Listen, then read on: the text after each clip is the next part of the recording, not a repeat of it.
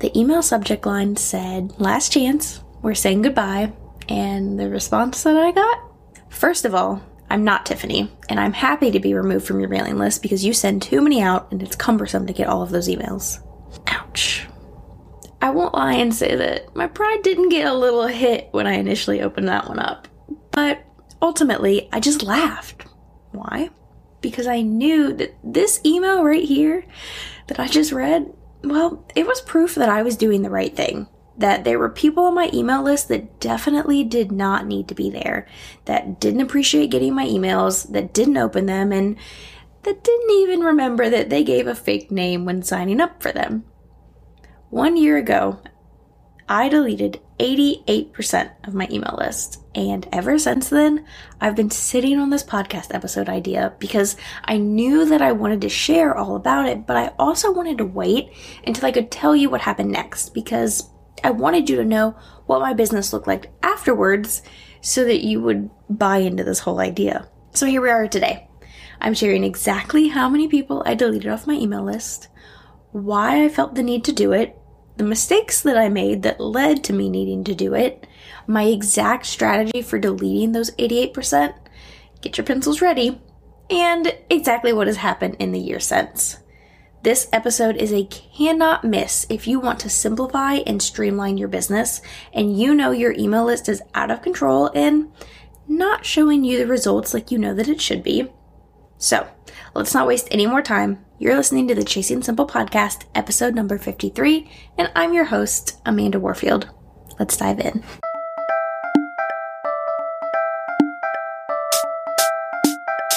How do I run a successful business from my home? How can I possibly wear all of the hats? Am I the only one that struggles with staying organized? What am I supposed to do about work life balance? How can I create a solid schedule and routine? How do I even stay productive? And the biggest question of all, how do I manage it all? And can I really create a business that I love without being chained to my laptop? Welcome to the Chasing Simple podcast, where hard conversations and actionable education meet simplicity. I'm your host, Amanda Warfield, time management coach, online educator, and crazy cat mama. My mission is to help overwhelmed biz owners get more done in less time so that they have more time and energy for what matters most. If you feel overwhelmed or occasionally lost in the roller coaster that is entrepreneurship, I want you to know that you aren't alone. Those things you're feeling, you aren't the first or the last to feel that way. The hard things you're going through, someone else has already been there too. Each week, I'll bring you transparent conversations, actionable steps, and a judgment free community to encourage and equip you. So grab yourself a cup of coffee or whatever your drink of choice is, and meet me here each week for love, support, practical tips, and advice on simplifying your biz. Let's do this entrepreneurship thing together, shall we?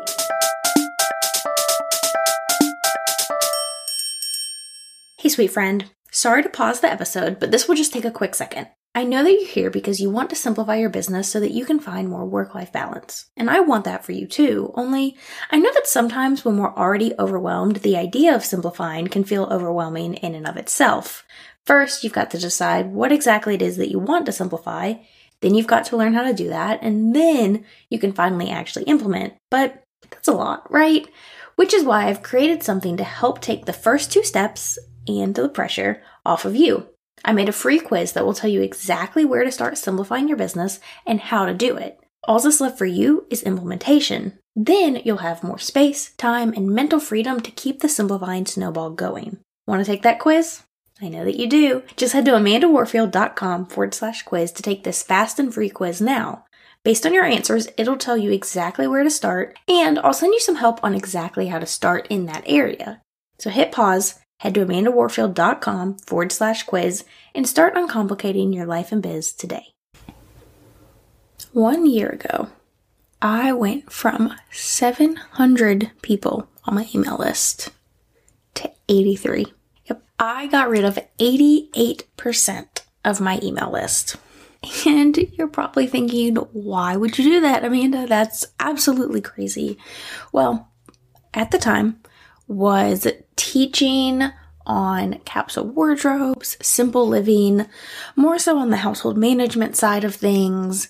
And my target audience was not business owners. I was more so just trying to help the everyday woman. And because frankly, I didn't feel ready to teach about business. I didn't feel in a place where I should be teaching on that. But from very early on in my business, I did feel really called to teach on business and to help business women find that balance and to live simply. But then at the end of what would that have been? 2019, I guess. Yeah. At the end of 2019, I went to a conference and I actually got to interact with other business owners for the first time and it was amazing. I cannot recommend Amber Housley and her programs enough. But I went to a conference that she ran and I was talking to other women around me and that were sitting at my table and I realized that what I really was passionate about was time management and using simple living and time management in conjunction in order to find that balance. And I realized just how desperately business owners, especially women business owners, needed that time management. And so I decided to pivot. Well, because I had been teaching about different topics and I had been teaching different audiences and I knew I was pivoting, I knew that there were a lot of people that were on my email list that would not want what I was doing going forward. I only wanted people on my list who wanted to be there for a couple reasons. One, I wanted better open rates. I didn't want my open rates to fall. I didn't want to get the ego hit of a ton of unsubscribes constantly as people trickled themselves out. And frankly, I was getting to a place where I was close to having to start to having to upgrade my email system and I was at 700 and at a thousand you had to pay more each month. And frankly, I realized I have to pay for all of my subscribers. Why would I pay for someone who does not absolutely want to be there?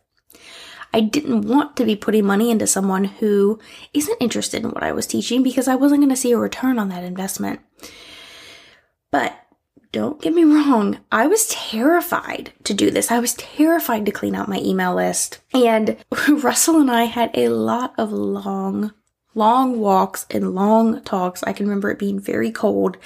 And for whatever reason, I just think better if I'm walking and talking. I don't know what that is, but I guess I've created neural pathways, which if you haven't listened to last week's episode, episode number 52, you should definitely go check that out.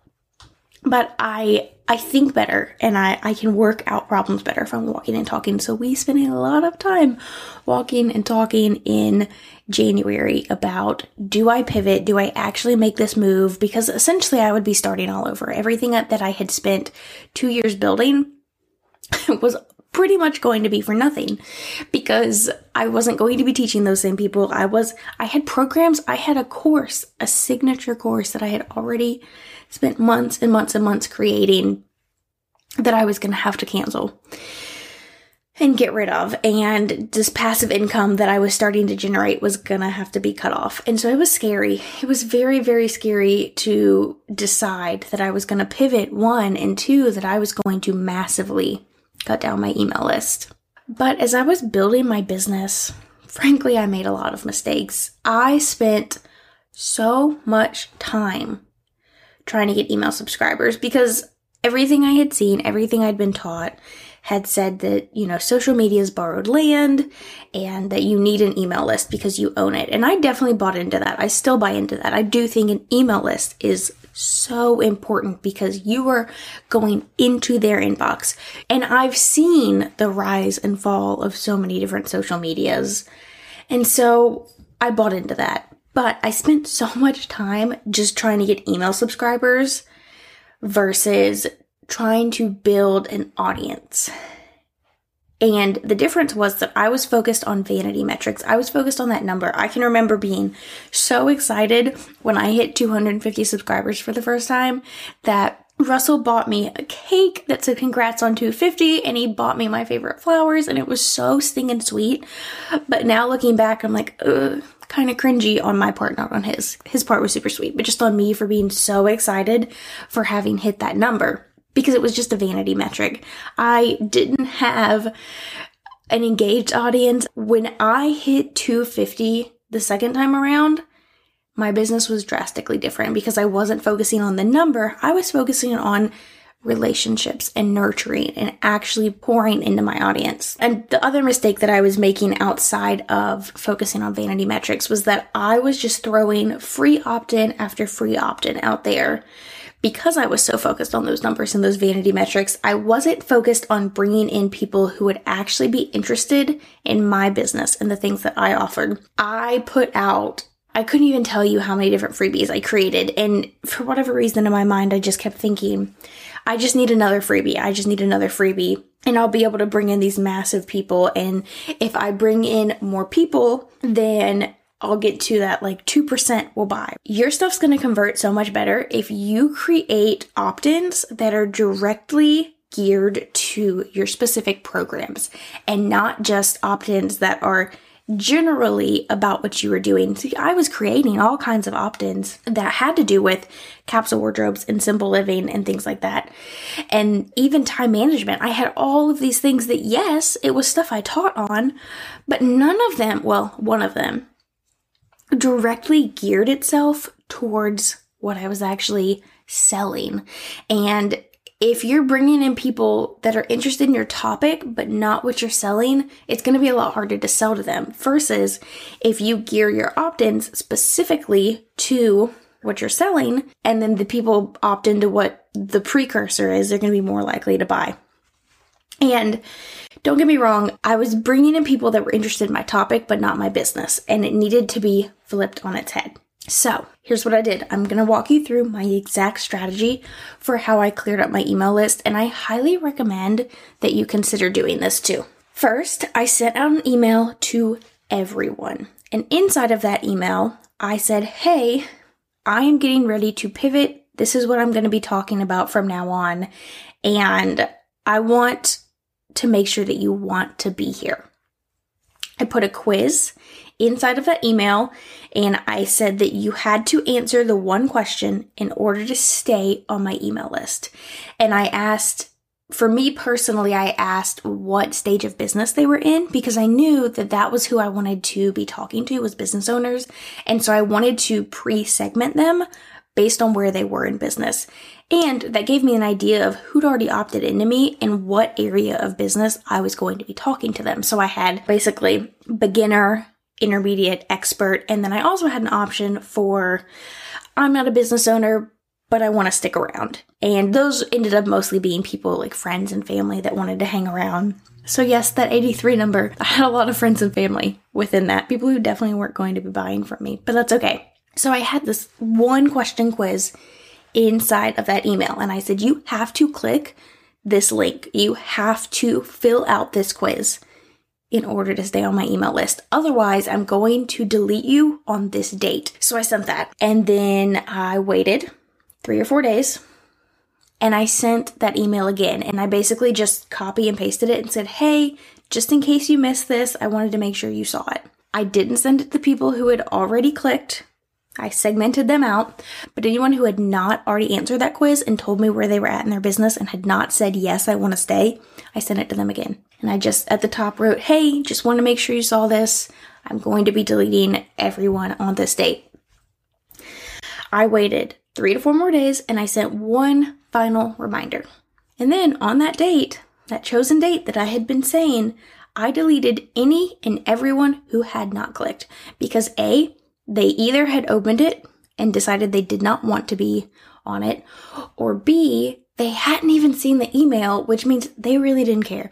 If I had sent three emails within what, a little over a week and no one, er, not no one, but the people who didn't even see it, didn't open it, they didn't really care. It got buried. It was in a junk email. It wasn't I wasn't someone they were interested in hearing from. And so I knew that they didn't want because they that they didn't want to be part of it and because they didn't click. So I deleted over 600 people from my email list. I know that that sounds terrifying, but I waited specifically to put this podcast episode out because I wanted to be able to share what changed, if anything changed in my business. So, I deleted over 600 people. I deleted people who did not want to be there and only kept the people that cared enough to be on my email list that they they clicked this quiz that they said this is where I'm at. They took the time to say yes, I want to stay. They're the only ones who stayed. 1 year later, as I record this, I have 338 email subscribers. I did not grow as quickly as I did in the past. But do you know what grew over a thousand percent from the time I deleted those 600 plus people? My revenue. I made so much more money by having a smaller email list that was super tailored to what I was offering and what I was doing. My revenue grew exponentially not just because I deleted those people, but because of the whole mindset shift I had around pivoting and deleting those 600 people.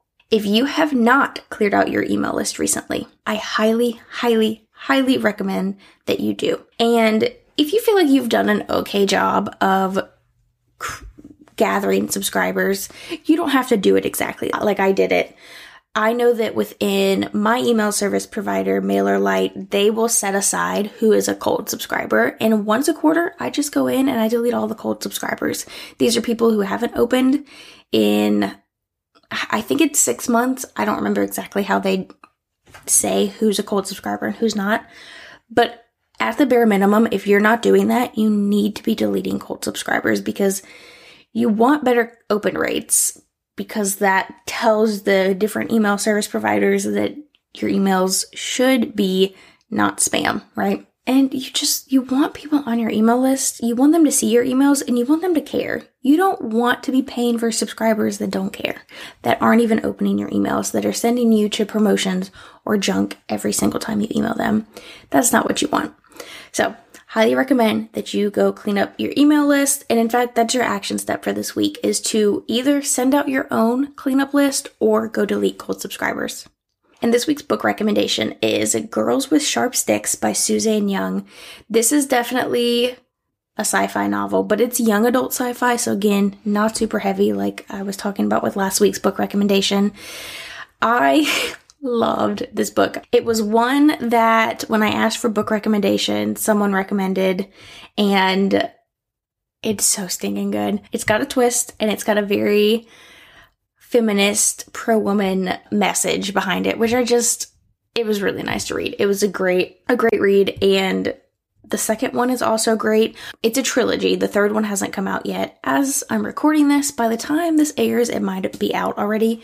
But typically in a trilogy, I love the first book, I love the last book, and the middle one is meh. The second one, the sequel to this, is also really, really good. So, definitely recommend if you want to check it out. There is a link in the show notes if you just go to amandawarfield.com forward slash 053. And until next time, friend, I hope that you will go out and uncomplicate your life and biz.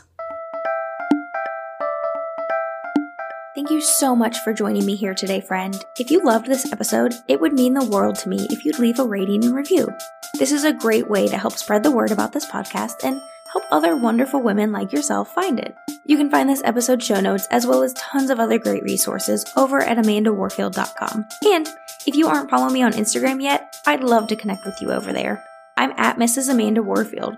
Shoot me a DM and tell me what you loved most about this episode. Thanks for being here, friend. I'll see you next time.